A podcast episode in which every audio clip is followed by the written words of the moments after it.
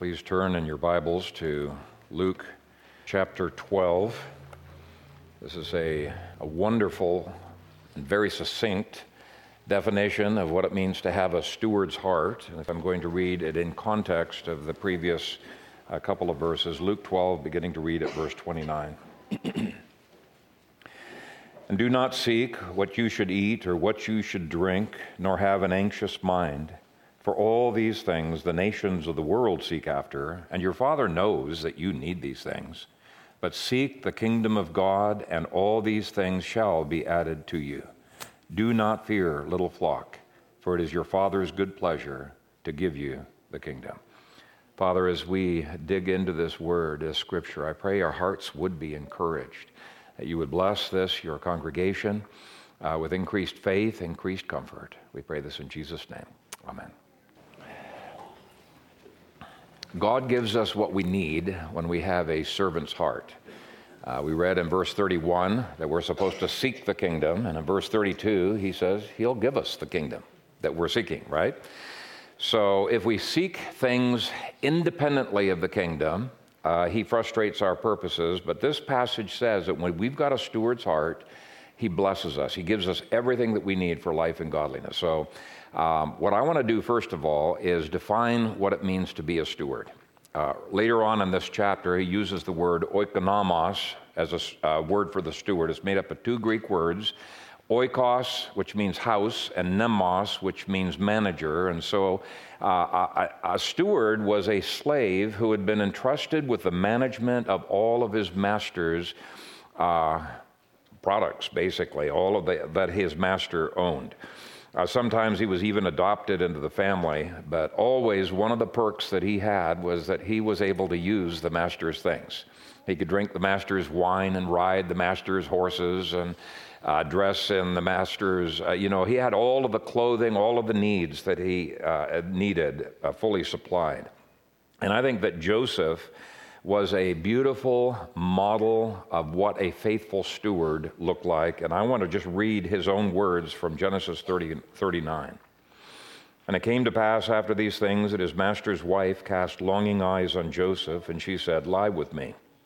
But he refused and said to his master's wife, Look, my master does not know what is with me in the house, and he has committed all that he has to my hand. There is no one greater in this house than I, nor has he kept back anything from me but you, because you are his wife. How then can I do this great wickedness and sin against God? So it was, as she spoke to Joseph day by day, that he did not heed her to lie with her or to be with her. And the whole passage shows five things uh, about uh, Joseph. First of all, he was totally trustworthy in everything that Potiphar had entrusted into his hands. Totally faithful steward. A second, he had total authority over the state, the estate of uh, Potiphar. Now, he was under Potiphar, but he exercised Potiphar's authority. Third, he had total access to everything that he needed to be able to do his job and the full enjoyment of those things.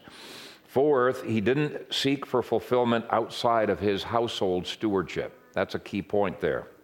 His world was Potiphar's world, and he restricted his activities to what Potiphar had given to him.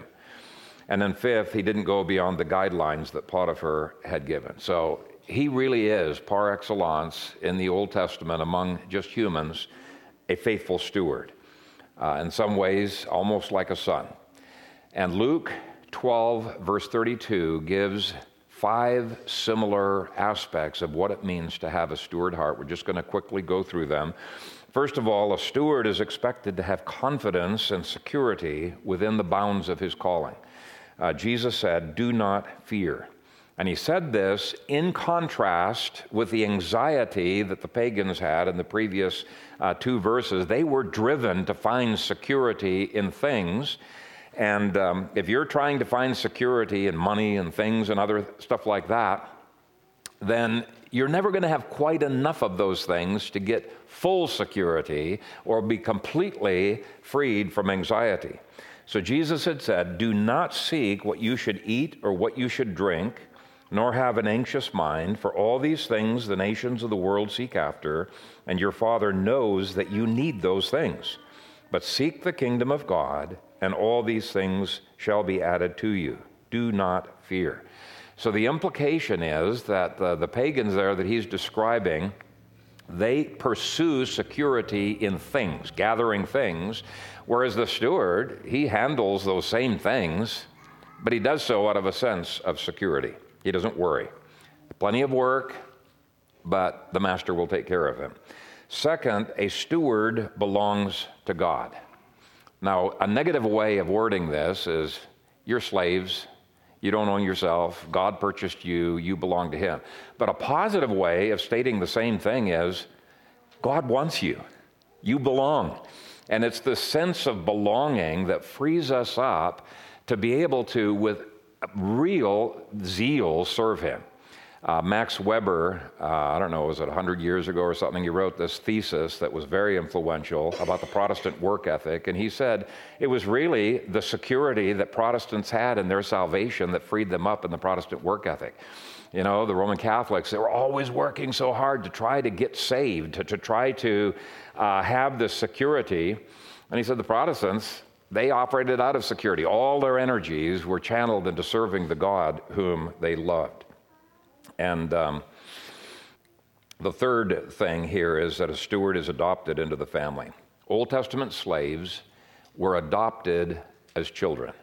Uh, Galatians 4:1 is one of many proof texts you could go to, but it says that a slave is no different than, than an underage uh, child.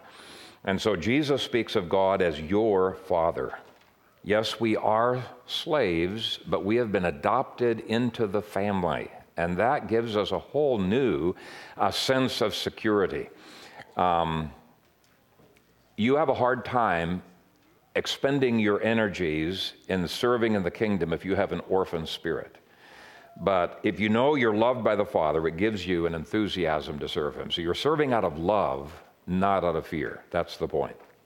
The fourth characteristic of a steward is that he senses his master's good pleasure. It was obvious that Potiphar really valued um, Joseph. It seemed like everything that Joseph's hands touched uh, was prospered by the Lord, and so he valued this man. He, he had good pleasure uh, in Joseph. And on an even greater scale, when we see ourselves as serving God with all that we have and all that we are, it gives us a sense of God's good pleasure upon us. I think of the Eric Liddell's comment in the movie Chariots of Fire. When I run, I feel his pleasure. Well, the same can be true of us when we have this sense of the Lord's pleasure upon our lives. It gives us the enthusiasm, the delight to run for him. And then the last characteristic that this verse draws out is that a steward is richly supplied. Jesus said, Do not fear, little flock, for it is your Father's good pleasure to give you the kingdom. When you seek the kingdom, God gives the kingdom fully to you. He gives you everything that you need for life and godliness. So, far from being a drag, being a steward is an enormous privilege. It is something that gives us joy and satisfaction, and it gives us uh, a great deal of uh, delight rather than a burden. So, as we come to the Lord's table, what I would encourage you to do is to recommit yourself this year to being a faithful steward. And then in faith say, Lord, for this coming week, as I serve you faithfully, I'm just trusting you. You're going to give me everything in the kingdom that I need to be able to serve you this week. And uh, the Lord will indeed do that. Let's pray. Father God, we come to you in the strong name of Jesus, so grateful for your covenant, so grateful for the uh, rich blessings and trust that you have bestowed upon us. And I pray that we would be faithful with that trust. You have given to us finances and houses and children. You have given to us uh, relationships and so many different things. May we treat these things out of gratitude as a stewardship trust. And to that end, as we come to this table, I pray that it would be with a sense that we belong to you, that you want us, that you care for us. And uh, may uh, we exercise all of our responsibilities with zeal, with joy, with enthusiasm. To that end, I pray that you would set aside these common elements to a holy use and you would be glorified in our partaking. In Jesus' name, amen.